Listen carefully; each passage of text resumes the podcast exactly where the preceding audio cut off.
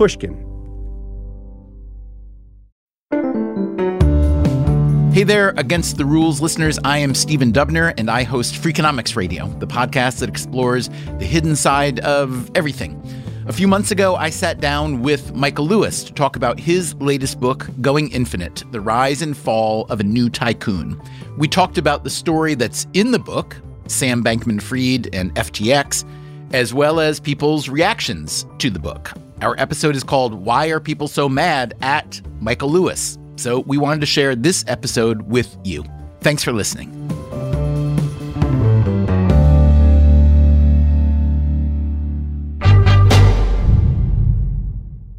I feel like as much as Sam Bankman Fried has been in the center of a vortex, that you're close to the center as well. Can you just tell me what your life has been like the past couple months? Um, surprisingly controversial this material just landed in my lap. And I really did think when I was writing it, I never had more fun writing a book than I had writing this one. I knew that some people were going to be a little bit upset with the book, but I thought basically it was going to be taken as a thrill ride and it would just be a fun read for everybody. What I wasn't prepared for was just the sheer volume of the anger. Michael Lewis is one of the most popular nonfiction authors on the planet. His books include Liar's Poker, Moneyball, The Big Short, Flash Boys, and now Going Infinite The Rise and Fall of a New Tycoon. The tycoon in question is Sam Bankman Fried, who was briefly everyone's favorite cryptocurrency billionaire.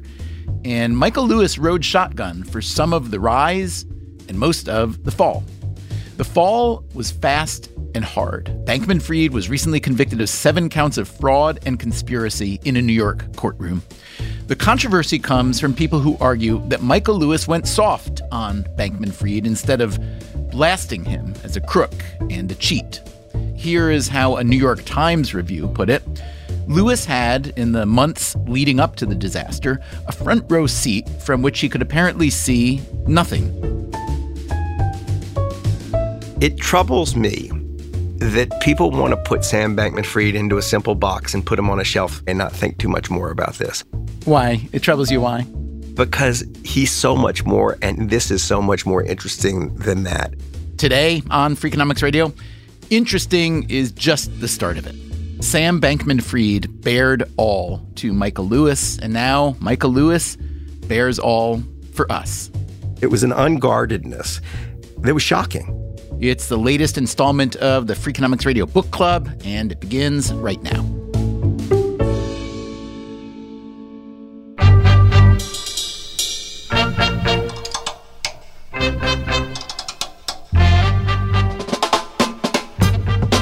This is Freakonomics Radio, the podcast that explores the hidden side of everything, with your host, Stephen Dubner.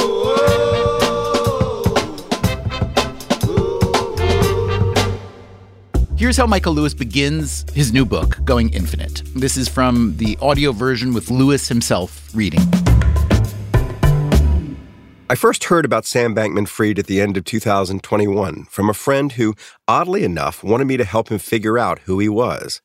My friend was about to close a deal with Sam that would bind their fates through an exchange of shares in each other's companies, worth hundreds of millions of dollars. My friend asked me if I could meet with Sam and report back whatever I made of him.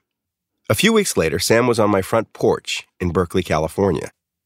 He had emerged from an Uber in cargo shorts, a t shirt, limp white socks, and ratty New Balance sneakers, which I soon learned were basically the only clothes he owned. We went for a walk, the only time in the next two years I would ever see this person who was always dressed for a hike actually go for one. During our walk, I prodded him with questions, but after a while, I was mostly just listening. The stuff he was telling me, all of which I should say here turned out to be true, was incredible. By the end of this walk, I was totally sold. I called my friend and said something like, Go for it. Swap shares with Sam Bankman Fried. Do whatever he wants to do. What could possibly go wrong? As we now know, a lot of things went wrong.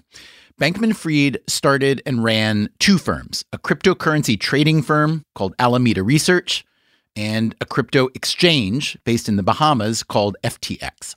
When FTX collapsed in 2022, Bankman Fried was charged with shuffling money between the two firms and spending billions of dollars of customers' deposits on political contributions, celebrity marketing, and venture capital investments. He also directed a lot of money toward the effective altruism movement. The thing is, as you read Michael Lewis's book, it's hard to separate Bankman Fried's illegal behaviors from the ones that were just sloppy or weird. The book's publication was timed to coincide with the first day of the Bankman Fried trial. So, heading into the trial, a lot of people were asking Lewis what he thought. I didn't actually say I don't think he did anything illegal or I'm not sure. What I said was I don't want to say because I want to just tell the story and let the reader decide what they think. The book is filled with stuff that is essentially law breaking, but I'm just telling it rather than telling you he broke the law. So, do you think maybe that's why you've been somewhat punished because you didn't act as judge and jury in the book? Yes, totally. But what I did, and I did very intentionally, was I let the characters in the book investigate him rather than me. I mean, it was made to order for narrative nonfiction. I had the chief operating officer of the company who'd been there from the beginning, who realizes when it all blows up, she doesn't know how this company operated. And she wants to lynch him. Like she's helping the prosecutor. She's trying to find evidence.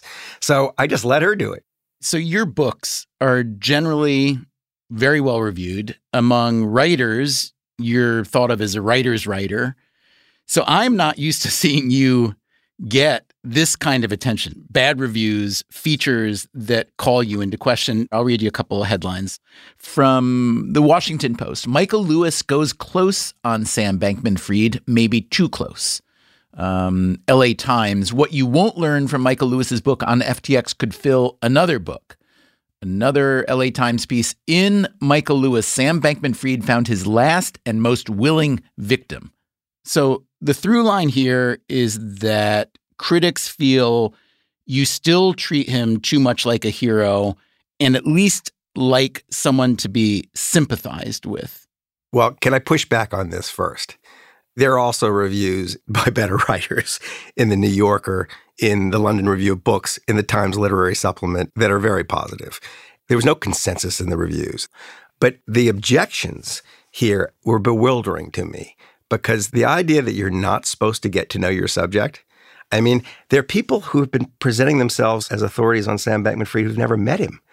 It's really useful to get to know someone if you're going to write about them. The idea that I was somehow blinded to what he had done is preposterous because I didn't start writing this thing until January of this year. I could see what he'd done. I think that people are confusing painting him as he actually is with sympathizing with him. Is it surprising that if you paint him as he actually is, you feel yourself disturbingly drawn to him? Because this was the problem in the first place. This is what led to the whole problem. If you don't feel some attraction to him, at least in the beginning of the book, you're completely missing why this happened in the first place. So to start out as, oh, this guy is evil and everybody saw it and I saw it, first, that's false. Second, you miss the wonder of the story.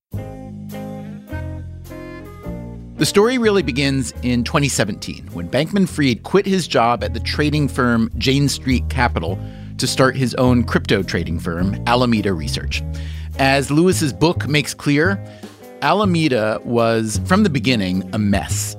Bankman Fried was very good at finding clever ways to make money by trading cryptocurrencies at a time when most mainstream trading firms still avoided crypto.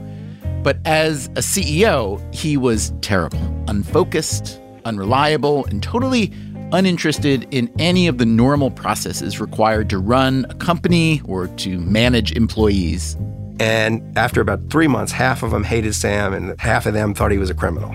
Then he created the cryptocurrency trading platform FTX and became CEO of it, he timed the crypto wave perfectly. By 2021, Forbes put Sam Bankman Fried's wealth at $22.5 billion, making him the world's richest person under 30. At FTX, he was still a bad CEO, but there was more to it than that. What he did is he misappropriated funds. He told people that their money was safe in one place, and he was actually he was taking big gambles with it in another place. What's odd about these gambles is that some of them seem to have worked out pretty well. Look, I'm not a lawyer, and I was never all that interested in the legal questions. I was more interested in the moral questions. And he clearly, in my story, right from the beginning, did something that was illegal. He didn't ever separate the funds. Like he had his hedge fund, Alameda Research, or quant fund, or whatever you want to call it, and his exchange. And the way people got their dollars onto the exchange was by sending it to his quant fund, and it never left the quant fund. So he was essentially extending himself a free loan using customer deposits right from the beginning. When you started hanging out with Sam, he was already well known in some circles, maybe not famous quite. And then your relationship extended including to the collapse of FTX, up to the trial, and so on. First of all, I want to hear about how the reporting happened. I mean, we know a lot about you as a reporter. You really believe in the old school idea of just hanging out with a notebook. So I want to hear about the relationship, how it worked, and especially how the relationship changed between you and him after the collapse.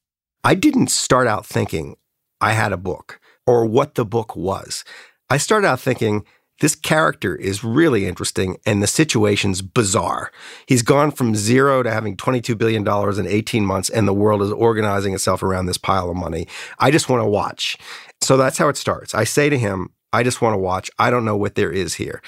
And he says, fine, come on down to the Bahamas and hear the keys. And so I spend a year doing that. At no point did Sam Bankman Fried ask me what I was doing. At no point did he say, I can't answer that question or why are you asking that question? It was an unguardedness that was shocking. And it wasn't just with me.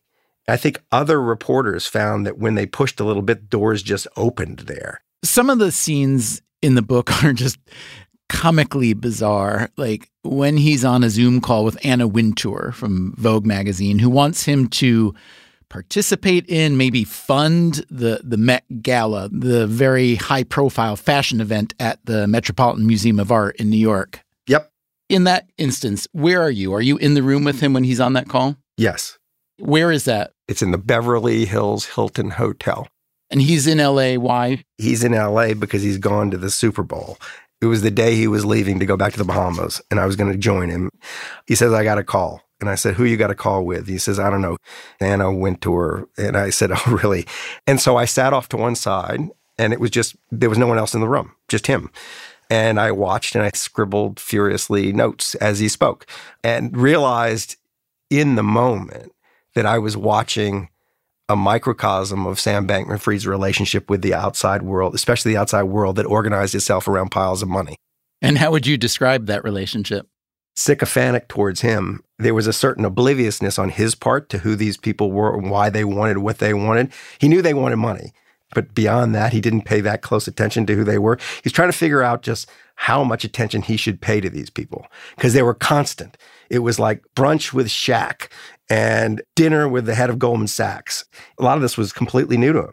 So on this Anna Wintour call, he agrees to what she's asking for to maybe sponsor, attend something, the Met Gala. But then in the end, he cancels on her at the last minute. Much more complicated than that because he seems to agree to everything she says, everything, because he's actually not really listening. He's playing a video game when he's talking to her. He just turns her picture off when she's talking and plays the video game. And only when he hears, like, oh, Sam, what do you think of that? Does he wake up turn her picture back on, stall, get the question again, and answer it. She would have understandably left that conversation thinking that he was all in on the Met Gala, that he was going to go, maybe even pay for it. But he hasn't actually said very much except yup. And then when he's done, I ask him, like, really? You're sitting here in your shorts and your, your cargo shorts and your t shirt and your limp socks. You have no interest in fashion. You don't even know who she is. Like, you're really going to go to that? And he goes, I never really thought about it. you know, by the time I met him, he had figured out that the best way to navigate the world of the rich and famous was just to agree with everything they said. He actually says this. He says, I've discovered, it's like an AI program. I discover people like you if you agree with them. What would you say that Sam Bankman Fried is or was exceptionally good at and exceptionally bad at? He was exceptionally bad at understanding how people would feel about his behavior. Like even now, I think he doesn't understand why people are so angry. When he moves from childhood, which his childhood is completely isolated and he has no real relationships with anybody, into adulthood, and he starts to figure out he wants to have relationships with people, he learns how to kind of fake emotional his emotions and kind of signaling his inner life so that people aren't so freaked out by him. There's a sort of absence in his imagination of what other people are feeling. What was he exceptionally good at? He was interesting in his attempts to quantify the unquantifiable. To me, what made him, when I first met him, such an interesting character was the way he was moving through the world was so weird. He was essentially moneyballing life. Everything was an expected value calculation. And in some ways, you can think of him as having replaced principles with probabilities. There were no fixed rules. Everything was we're going to try to measure the expected value of this decision or that decision and do the thing that's the highest expected value. And, you know, doing things like making decisions about whether to get married and have children this way. Sam Bankman Fried grew up in California. Both his parents were legal scholars at Stanford. Sam went to college at MIT, where he studied physics and math. It was during college that he met a young philosophy professor from Oxford named Will MacAskill, who made him think about his life differently. Here is a passage from Going Infinite. The argument that MacAskill put to Sam and a small group of Harvard students in the fall of 2012 went roughly as follows You, student at an elite university, will spend roughly 80,000 hours of your life working. If you're the sort of person who wants to do good in the world, what is the most effective way to spend those hours? Put bluntly, should you do good or make money and pay other people to do good? Was it better to become a doctor or a banker? MacAskill made a rough calculation of the number of lives saved by a doctor working in a poor country, where lives were cheapest to save. Then he posed a question What if I become an altruistic banker, pursuing a lucrative career in order to donate my earnings? Even a mediocre investment banker could expect sufficient lifetime earnings to pay for several doctors in Africa, and thus would save several times more lives than any one doctor. MacAskill and his associates called their movement effective altruism. My Freakonomics friend and co author Steve Levitt interviewed MacAskill on his podcast, People I Mostly Admire, in August of last year. This was just a couple months before Sam Bankman Fried was arrested. Here is a piece of that interview with MacAskill talking about the earning to give model. The biggest success story from earning to give is Sam Bankman Fried, who's now the richest person in the world under the age of 35. And he's publicly stated he's giving away 99% of his wealth or more and is already ramping up his giving. I think part of what helps here is that we've just built this community it's much easier to live up to your ideals if you've got a bunch of people around you who will praise you for living up to them. And maybe you'll feel shunned or less welcome if you're claiming that you want to do enormous amounts of good and give enormous amounts, but actually aren't.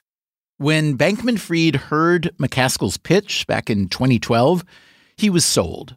He ultimately decided to make as much money as possible. His personal goal was infinity dollars, thus the title of Michael Lewis's book. And that's why, after he graduated from MIT, he took a job in New York doing high frequency trading at Jane Street Capital. The people on Wall Street who hired him would have told you that he was extremely good. When you gave him games to play that required these expected value calculations, he was a wizard that he was really, really good at dealing with sort of messy, semi chaotic environments and making the smart decisions in them. Here's an example. If you asked him to sit down and play chess with a grandmaster, he would have been okay, but not great. But if you change the game, it was speed chess and you had five seconds to make a move. And every minute you change the rules of the game so that you know, all of a sudden the bishops have to be pawns and the pawns have to be bishops. He might have beaten the grandmaster. In that kind of environment where it's almost impossible to know what the right answer is, but you can make some quick judgments and act on them, he was especially good. When you say he replaced principles with probabilities, it strikes me that that's a good way of describing the fear that's going on right now of what AI is going to do. That's funny you say this. When I was thinking about what this story was a parable for, when I was writing it. One of the things that kept popping in my head was a parable for AI. It was like a foreshadowing of what happened when you let an artificial intelligence loose in the world with a goal, telling it what to do, but not telling it how to do it, right? So you tell it to get a reservation at your favorite restaurant tomorrow night, and it goes out and finds that the restaurant's fully booked and starts to kill the people who have reservations to get you a table. That's Sam Bankman Fried. That's Sam Bankman Fried. He's programmed himself, himself to make as much money as possible to then spend to defray existential risk to humanity without any instructions about what he can't do in order to do that. I felt at any given moment when he's making his decisions, he was always on pretty shaky ground in his calculations. Like, I don't know what the probability of AI wiping us all out, or some pandemic wiping us all out, or an asteroid hitting the Earth, but neither does he. And yet he's putting very confidently numbers on these things and acting on these numbers. Many of the people Bankman Fried recruited to work at Alameda and FTX also considered themselves effective altruists, or EAs, and they talked about the expected value of their actions the same way he did. It was quirky and it was weird watching people think they could be precise about things that you just couldn't know.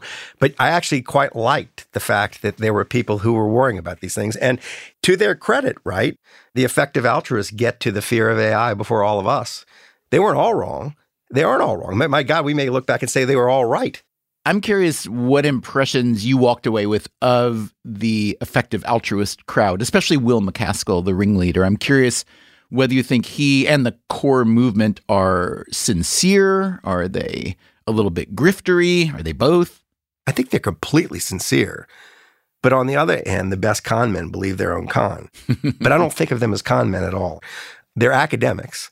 There's a kind of blinder quality to them.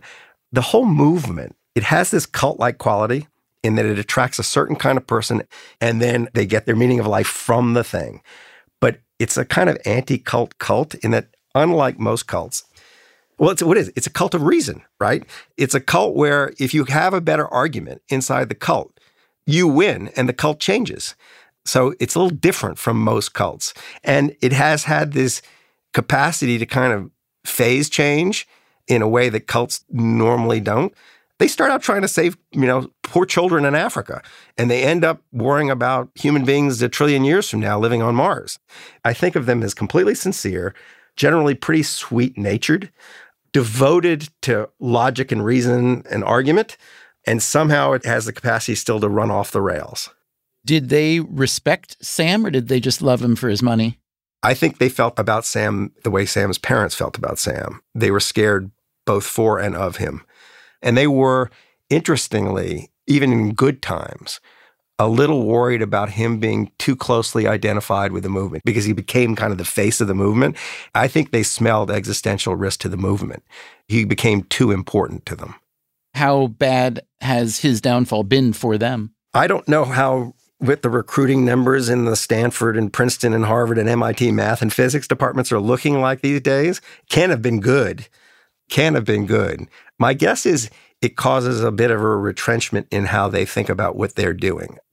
I think that back in the day when it was just being more intellectually rigorous about what you did with charitable dollars, it was pretty unobjectionable. Where I find the whole thing jumps the shark is the earn to give idea.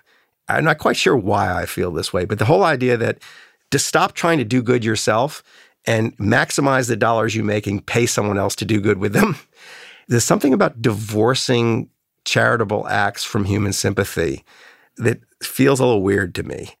There's this concept, I think it's mostly in psychology, but others use it called moral licensing. It's this idea that if you're doing something, you know, great for people or the world in one corner of your life, you give yourself license to lie or cheat or steal whatever in another corner. Do you think that he felt that because he's making money in the service of effective altruism, which is going to use money to solve potentially existential problems, that that just trumped everything else and that if he needed to be deceitful or withhold information, et cetera, that he's still kind of in the plus column because of the big one? Yes, I think so. He wouldn't put it that way. I'm trying to think how he would put it, but the effect is the same. This is the whole business of replacing principles with probabilities. There are no firm fixed rules that he will obey. So, why does he allow himself to move through the world without obeying firm, fixed rules? It's because he thinks this larger goal justifies it. He figures out as a kid or as a pretty young person that he has the ability to do harm because he doesn't feel what other people feel. It's a bit like if you didn't feel pain, you're more likely like put your hand on the stove and burn it off. He's lacking some essential human equipment that would constrain his behavior. And he knows it. And he knows it. And so when he discovers a rule he can give himself, a goal he can give himself, and the goal seems noble, lower the existential risk to humanity, save human lives. In a way, he's trying to put some constraint on the harms he creates. But I do think moral licensing will do as an explanation. I'm curious to know what the effective altruists make of someone like Bill Gates. He's spent the past 10, 15 years spending billions of dollars trying to do what looks to me like a version of what they want to do. And there have been people throughout history trying to do similar things. What do you see as the biggest distinction between Gates and the effective altruists? Degree of fanaticism and rigor. I mean, I think Gates does a lot of things other than just try to maximize the lives saved with his dollars. But I think the EAs would tell you that Gates is the closest thing to an EA who's not an EA. They're probably dollars that Bill Gates has given to museums that would disturb them. Because they're. A dollar given to a museum is a dollar wasted in their minds. Coming up after the break, another way to waste dollars if you give Donald Trump $5 billion not to run for president, what do you think he's going to do? I'm Stephen Dubner. This is Freakonomics Radio. We'll be right back.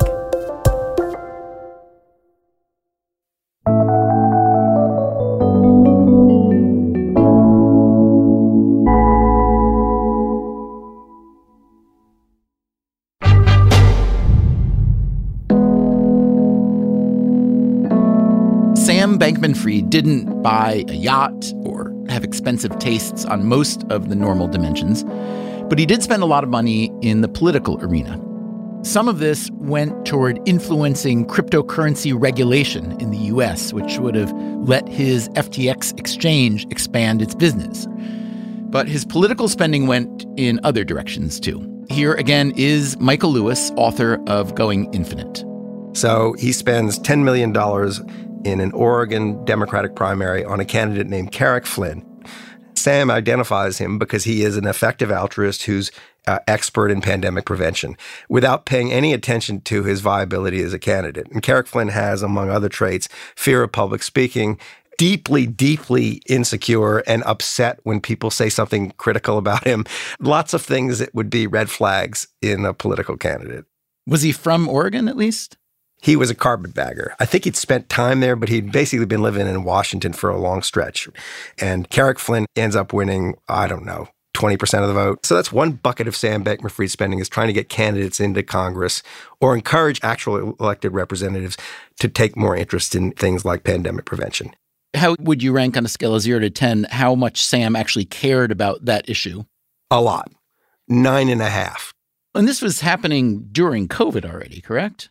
Well, it just seemed like the one thing that's obvious to do is to build some equivalent of the National Weather Service for disease, global pathogen prediction and detection. And he was interested, not only interested in that, he was actually putting money into it. And I thought, that's interesting.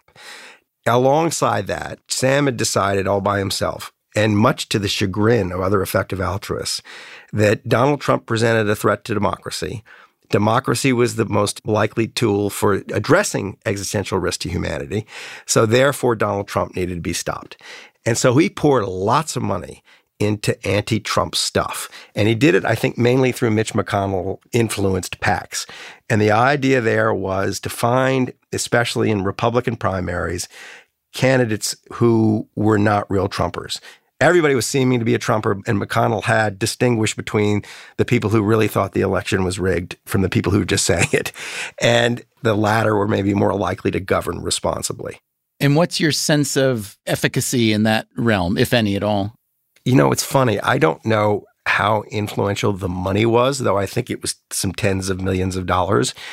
But I did have a glimpse of Sam Bankman Fried style meddling is kind of gamey meddling in this process. At the moment that we had this conversation, he was taking an interest in the Missouri Senate primary. There were two candidates at that time who seemed especially viable. Both were named Eric, Eric Schmitt and Eric Greitens. Eric Greitens was a full throated Trumper. Eric Schmitt seemed to be faking it. At least so said McConnell's people.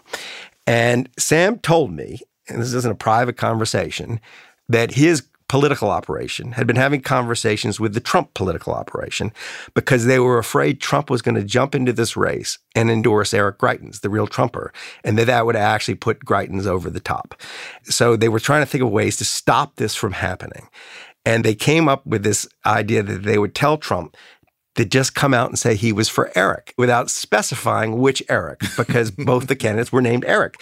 And that the argument to Trump was one, it would be funny and be a meme and everybody would talk about it. And the second was he didn't care which Eric won. All he cared was that he backed the winner. So Sam's telling me this, and I said, how real could this be? In the same breath, he's telling me that he's offering Donald Trump $5 billion not to run for president. And two days later, Trump comes out on Truth Social and says, I'm for Eric. And indeed, it was a meme. And indeed, everybody thought it was funny. And indeed, it diffused Trump's influence. And indeed, Eric Schmitt won. Now, you glossed over the plan to pay Trump directly $5 billion to not run again in 2024. How real was that? I don't know. I can tell you where it was when I talked to him about it it's funny in retrospect that he was worried it was illegal. the question was, is it legal to pay Donald anybody not to run for president? Did you ever learn the answer to that question? I haven't learned the answer to that question. Is it a bribe? Is it? But the practical point, and this is the point I actually made to Sam. I said, this is insane. If you give Donald Trump $5 billion not to run for president, what do you think he's going to do? You know what he's going to do. He's going to take the $5 billion and he's going to run for president. This is not like an enforceable contract. And it never, I know that they had the conversations. Do you know at what level of the Trump organization or campaign he was speaking with? If I had to guess, we got to qualify that I'm guessing that the CEO of FTX Digital Markets was a fellow named Ryan Salame. And Ryan Salame was Republican and apparently very friendly with Donald Trump Jr. And I had the impression that the conversation was happening between those two. But I don't know if that's true. Whatever channel it was, was the same channel that got Trump to say, I'm for Eric. So we know the channel exists.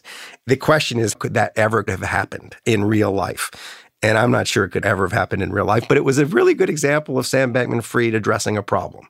It's like, pretty original thought. Pay him not to run. So, would it have been illegal for Sam Bankman Fried to pay Donald Trump $5 billion to not run for president? The UK has a law that forbids payment or promise of payment to get a candidate to withdraw from an election. In the US, it is less clear. People have been sent to prison for paying candidates to drop out, but in those cases, the crimes were violations of campaign finance disclosure requirements, not the payments themselves. It is also against U.S. law to bribe a public official to influence a, quote, official act, but it's not clear that running for office counts as an official act. Whatever the case, it's pretty clear that Sam Bankman Fried didn't have the chance to pay Donald Trump $5 billion not to run. It's also worth noting that his mother, Barbara Fried, may have inspired this idea. Before Sam got rich, she had built a political operation. They were trying to find smarter ways to give money away, and it was pretty explicitly anti Trump. So Sam's first donations are through her. So you said a couple things about Sam's parents that I find really interesting. They're in the book very, you know, they're kind of often there but below the surface. Can you just draw out that relationship and tell me, you know, which directions the emotions flow these days and what those emotions may be? I think one of the unusual things about the relationship between the parents and the child was the parents pretty quickly gave up on the idea he was a child. I remember Sam's mom, Barbara, telling me that he was, I don't know, eight years old, and she had just written some abstruse paper for some academic journal. And he asks her what it's about, and she sort of humors him, but he pushes and presses, and she actually tells him what it's about. And she says his responses were smarter than the responses she got from the peer review, coupled with they made some brief pass at doing childish things with him She took him to an amusement park and she was kind of hauling him from ride to ride. And at some point, she sees he's looking at her and just observing her. And he says, Are you having fun yet, mom? They both had the story in their head. Again, even in good times, back when Sam was a billionaire, that he just he wasn't suited to childhood. He didn't connect with other people. What scared them, I think, was he didn't fit into the world. They were really worried he would find no place for himself in the world. They thought his little brother was going to be fine and, you know, might be a shining star. They thought Sam was never going to like work out because he was so socially maladjusted and indifferent. It was indifferent, like indifferent to any kind of social interaction. They were then bewildered when this child of theirs is discovered by Jane Street and high frequency trading as God's gift to trading, and all of a sudden is endowed with a new identity. I'm made for the new financial markets. And then further perplexed when he quits that and becomes crypto billionaire. Like they just find it completely implausible, just preposterous that he was in the position he was in. But accepted, like, you know, that's what happened to Sam. Now, I mean, obviously they're devastated. If I had to guess, they have slightly different views of the situation, but the mother is more vocal about her views. And I bet right now that she views Sam as chiefly a victim, that she thinks he's completely innocent of all wrongdoing. And she hasn't asked him what he did. So she doesn't, you know, she hasn't really pushed him on it. The truth of the relationship, and this is what I think the media generally in the commentary gets wrong is that it, from Sam's point of view, was not that close.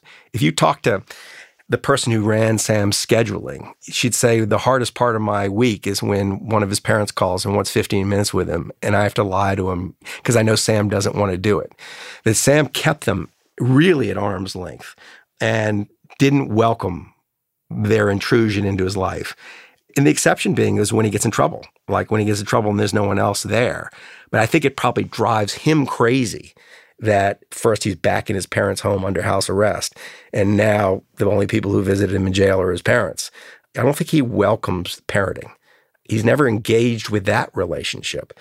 So they're sort of imposing the parenting on him still and are heartbroken because he's their child and they love him. A listener wrote in to ask when do Sam Bankman Fried's parents get indicted? I don't think the parents had a whole lot of insight into the, in fact, I know they didn't. I would go from an interview with Sam or spending the day at the FTX headquarters, occasionally having dinner with the parents, and they were desperate for any kind of information about what was going on because they had no idea, like no idea what looks probably more damning than it is, but in retrospect, is that he bought this house in the Bahamas and put it in their name. But they were like, I promise you, they were only vaguely aware that they owned it. They didn't furnish it, they didn't care about it, and they gave it back right after it all fell apart. They, they couldn't get rid of it fast enough.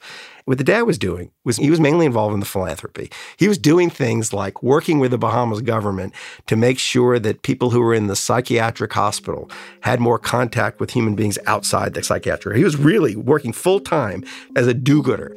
But I don't think either one of them are meaningfully involved in the business. We should say Joe Bankman and Barbara Fried currently face a civil lawsuit alleging that they are not as innocent as Michael Lewis claims. The suit argues that they, quote, exploited their access and influence within the FTX enterprise to enrich themselves. In any case, I did wonder what might have happened if one of Sam Bankman Fried's parents had been more involved in FTX, or if not them, some other potentially competent people who might have served as the adults in the room. Bankman Fried had big plans for FTX and for himself. I asked Michael Lewis if, with the right help, Bankman Fried could have achieved those plans and avoided the law breaking. Yes. What stops it from happening right from the get go is Sam Bankman Fried's hostility to grown ups, including his parents he took the view that basically everybody over the age of 35 was a waste of time. And it's a very funny view he had. He sort of, in his mind, in his judgment of people, he sort of punishes them for having any experience. he prefers people without experience who are just thinking about problems from the ground up because he thinks of experience as kind of almost polluting their judgment. And what do older people have? They have experience. But yes, if you twist the dial on Sam Bankman Fried's risk tolerance just a little bit, yes, there's like an army of accountants who are there at the beginning and the money is put in the right place. And so he's never tempted to use it. And he was pursuing a strategy which was probably viable, which was to be the legit crypto exchange, acquiring licenses left and right. They were growing fast. There was a billion dollars in revenue even the year they collapsed. One of the few adults in Sam Bankman Fried's life was a man named George Lerner. He had been Bankman Fried's psychiatrist in California. Here's a passage from Going Infinite. Sam had long since decided that any discussions about his inner life and its consequences for others were futile. The social stuff was basically unsolvable, he said. He didn't need a therapist to deal with his problems, though he did need someone who could prescribe his medications. The problems that interested Sam were other people's problems. He soon figured out that George could be extremely useful with these. And so, Bankman Fried hired George Lerner and imported him to the Bahamas, where he took on a new role as a sort of internal consultant at FTX. A few months into his new job, George had seen 100 of FTX's 300 something employees he enjoyed maybe the single best view of its corporate architecture, with a clarity not available to its investors, its customers, its employees, and possibly the person who had created it. In the end, George drew up the only internal org chart ever made of Sam's sprawling creation. By the time he was done, he discovered many interesting things. 24 different people thought they were reporting directly to Sam, for example. This group did not include the chief financial officer because FTX did not have a chief financial officer. There was no chief risk officer or head of human resources because they had none of that either. Then there was Caroline Ellison. Caroline was apparently alone in charge of the 22 traders and developers working inside Alameda Research. I wanted to ask you about George Lerner. I realized that his medical license wasn't valid in the Bahamas, so he wasn't acting officially as a psychiatrist when he was talking to all these people, and therefore these conversations may not have been protected under doctor patient confidentiality. Still, I am curious why he was willing and able to tell you so much about these private conversations. I would be a very poor journalist if I asked people why they were talking to me. But I will tell you this that I knew I had a gold mine because he's very smart. He was very insightful.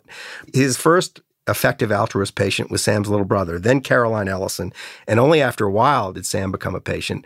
But by the time I meet him, he is serving as essentially the psychiatrist to the entire company in the Bahamas. They're rolling through his office, laying on his couch, and complaining about the company.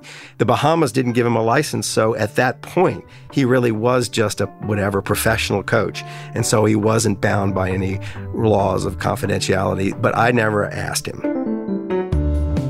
Caroline Ellison, who by 2022 was running Alameda, was also Sam Bankman Fried's on again, off again girlfriend. During the collapse of FTX, they were off and barely speaking. It's tempting to wonder how things might have unwound differently if either A, they had been speaking at the time, or B, if Sam Bankman Fried had built an operation that didn't revolve around himself and just three other people who were the closest approximation he had to friends Caroline Ellison, Gary Wang, and Nishad Singh, all three of whom, by the way, would testify against him at trial. It took the jury just four hours to convict him on seven counts of fraud and conspiracy. After the break, Michael Lewis attended the trial. It was, how to put this, it was no money ball. I'm Stephen Dubner. This is Freakonomics Radio. We'll be right back.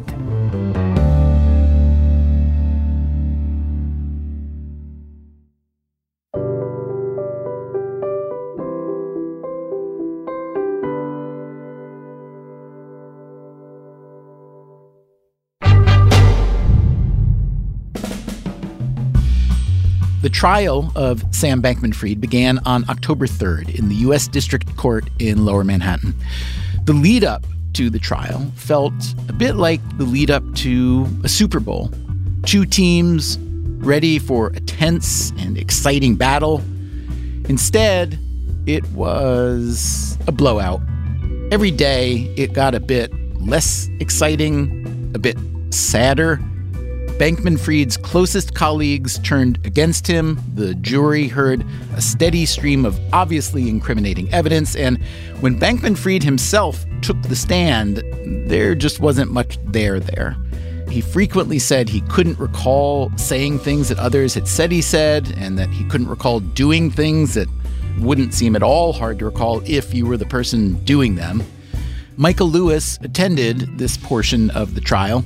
I knew that Sam Bankman Fried marched to the beat of his own drum, that he was his own peculiar person with his own peculiar motives for doing these peculiar things that he did. And this what made him such an interesting character to write about. I thought if he was going to take the witness stand, he would have some strategy, some reason for doing it. And it was that was a big mistake. So you were not called as a witness in the trial, which I'll be honest, surprised me a little bit. Did it surprise you? My sense is that lawyers are risk averse and they don't like to put on the witness stand people they can't completely control. And why can't you be controlled, Michael? The problem is the prosecutors asked me some questions and I'd say some things that were pretty damning about Sam, but it would open me up to the defense and they'd say, I don't know. When you met him, did you think he was dishonest? No, I didn't think he was dishonest when I met him. I thought he was curiously forthright, you know, whatever it was. And I saw this with another witness. The prosecution had teed up a person whose title was head of product. His name was Ramnik Arora who was actually Sam's right hand man in making lots of the venture capital investments. He didn't have anything to do with the product. But he had his plane ticket, he had his hotel room, he thought he was testifying right after Nishad Singh. And they canceled him last minute. And I think I could be wrong about this. It's possible they canceled him because they just decided they didn't need him. But I think between the time they teed him up and the time they called him, they read my book and they saw that he presented the same kind of problem I would present because yes, he could tell you about how Sam continued to spend lots of money even after he should have been aware that he was spending the customer's money. But there's this moment in the book that I think is very revealing and it didn't get any attention in the trial. When it all blows up in early November of last year, and Caroline Ellison and Sam Bankman Fried and Nishad Singh and Gary Wang are in a room trying to figure out how much money they have to give customers their deposits back. And they call Ramnik over. And Ramnik walks into the room and he says they are literally like trying to figure out which exchanges they have accounts on, where do they have bank accounts. And Ramnik's phone rings and it's from a bank, Deltec in Bahamas. And the guy is on the other end of the line says to Ramnik, he says, I see you guys are in trouble. You should know you have you have an account here with $300 million if you need it. And Ramnik says this to them, and none of them have any idea of it. And the pure chaos of the thing, again, it's like a witness who has when you've been that close, you have evidence for both sides, and neither side wants you to hear both sides. So, as you're describing it, it strikes me that what you have is just a different category of information than the kind of information that is useful at a trial for either side, let's say. Yes, I think that's true. But it also it just makes me wonder what it's like for you. You are sitting here watching a live criminal trial that is essentially based on a book that you wrote we've all heard what it's like to write a book and then see the movie based on it. And you've had more experience with that than most people. And the expectation is that the movie will, of course, be very different from the book. But this was differently different. So, what was the experience like? It's funny you draw that analogy because it was similar in this way. When someone takes one of your books and turns it into a movie, they compress it. They distort it and they compress it. And you just hope they don't lose the spirit of it, right? They're turning 100,000 words into an 8,000 word script. So they're bound to leave all kinds of stuff out. And you hope when you watch it, it feels the way you felt when you wrote the thing. And the movies that have been made from your books, like The Big Short, Moneyball, The Blind Side, I gather that from your perspective, those were successfully done, yes? I felt in each case that more or less the spirit of the thing was preserved and the movies weren't boring. in the trial, I felt the spirit of the thing was more distorted than the movies distorted it. And also, the thing that was striking in the trial, we take it for granted in our legal system, these plea bargaining agreements. they're essentially corrupt. I mean, they're very useful tools for prosecutors, but essentially the prosecutors are able to pay people with years of their lives to say stuff on a witness stand, so long as it's not falsifiable. If it serves the purpose of the prosecutors, they get rewarded for it. What's a for instance here? A for instance here is, and it was a pretty common pattern in the three principal witnesses, was how they felt at the time. Nishad Singh was telling a story about how dark and miserable he was a year ago and that he was aware that like they were doing wrong things and I interviewed this person up and down he was giddy with how things were going and he would say things to me I mean in the book he says back in 2018 when he's 21 years old and joining Sam Bankman Fried in the crypto trading firm. He says how quickly he figures out that the law isn't what's written, the law is what you can get away with and what you can't get away with. He's saying things to me that you don't say if you're feeling at all worried that people are going to suspect you're doing a bad thing. So they were able to misremember their states of mind. And the states of mind they described themselves having been in were alien to anybody who observed them at the time. Were you really surprised that there's that trade off or sort of bribing as you're describing it? Well, I knew it existed, right? It was just watching the effects of it. You know, we get our legal system from the English, and the English are shocked we allow this. It's not obvious that we should. It was viewed as corrupt until not that long ago. It's now just been woven into the texture of our criminal justice process. If I was sitting in the jury box, I would certainly have convicted. But when you back away from it and you see just how uneven the playing field is between the prosecutors and the defense, the prosecutors have unlimited resources. They have power to scare people into testifying. They can cut plea deals with people. You see why the stats are as shocking as they are. You mean the conviction stats? Last year, 99.6% of the people who were charged with federal crimes either pled guilty or convicted.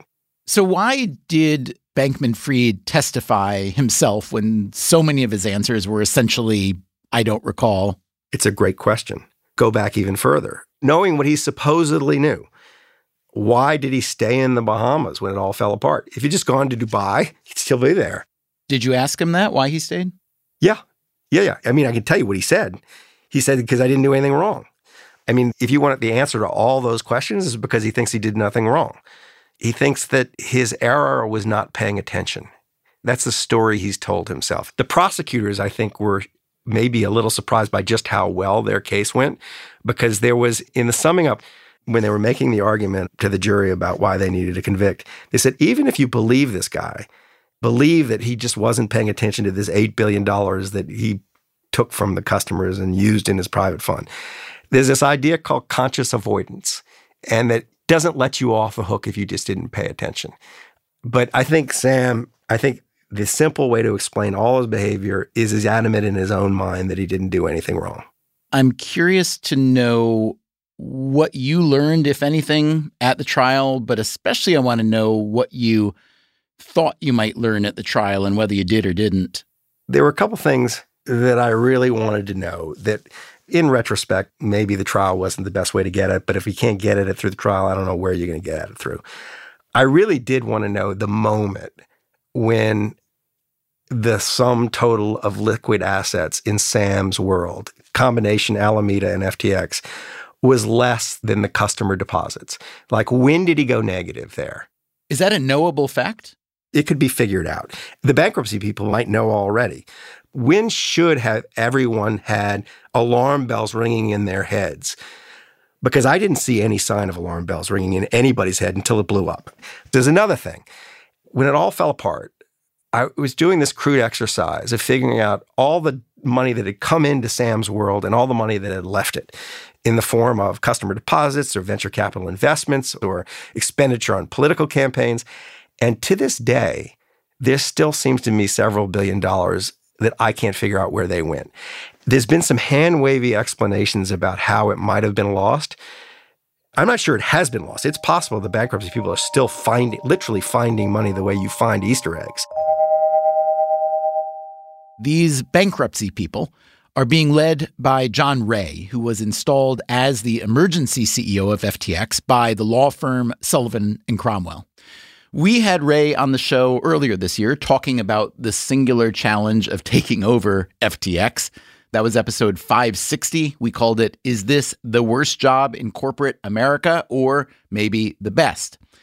Here's what Michael Lewis wrote about John Ray and the process by which he came to replace Sam Bankman Fried as CEO. The wild and wonderful world of U.S. corporate bankruptcy was increasingly dominated by big law firms, but there were still a few of these lone actors, like Ray, who played the role of wildcatters. The law firms brought in the wildcatter to take over as CEO of the failed firm, and the wildcatter in turn hired the law firms. As a legal matter, at 4:30 in the morning on Friday, November 11th, 2022, Sam Bankman-Fried docu-signed FTX into bankruptcy and named John Ray as FTX's new CEO. As a practical matter, Sullivan and Cromwell lined up John Ray to replace Sam as the CEO of FTX, and then John Ray hired Sullivan and Cromwell as the lawyers for the massive bankruptcy. I mean, the problem with the bankruptcy process is that it's designed to maximize the number of billable hours. It's designed to go on forever and ever and ever, and it's going to cost a billion dollars. It's crazy. Is that more on Ray or more on Sullivan and Cromwell or just the way the system works? The way the system works. The system's nuts. What would you propose instead? I think there needs to be a regulator. At the moment, there's no oversight. There's someone called the bankruptcy trustee who's an employee of the Department of Justice who has no teeth. His ability to write angry letters to the judge, and he has, saying it's outrageous how this is being run, but the judge can just ignore it. Now that you've seen the trial, if you had to write the book over again, what would you do different?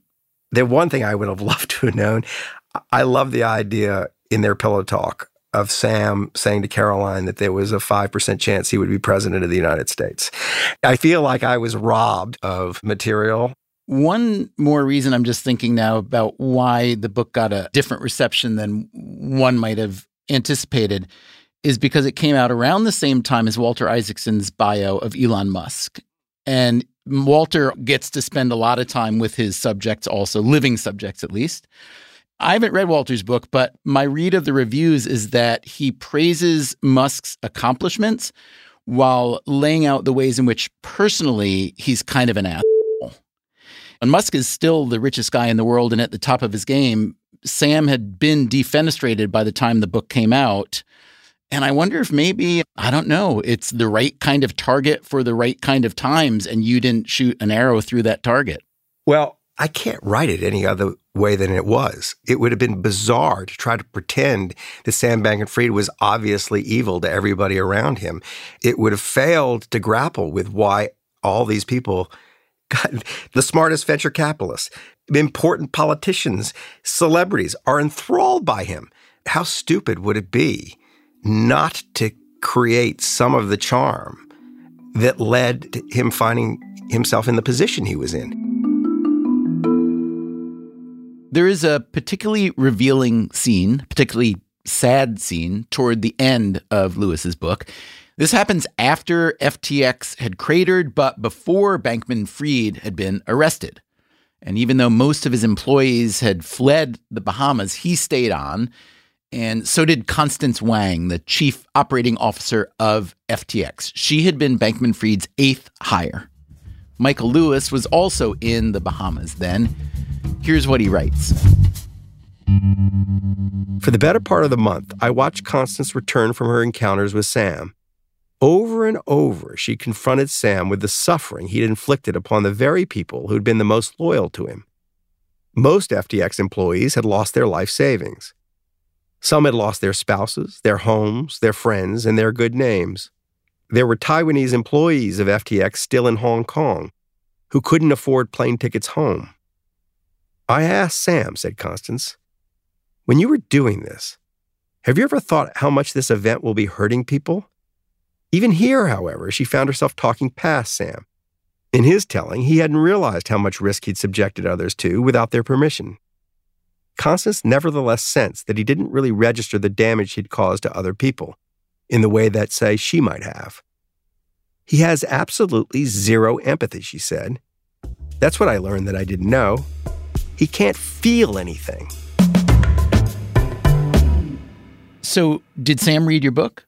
I've not spoken to him since he was hauled off to jail on August the 11th.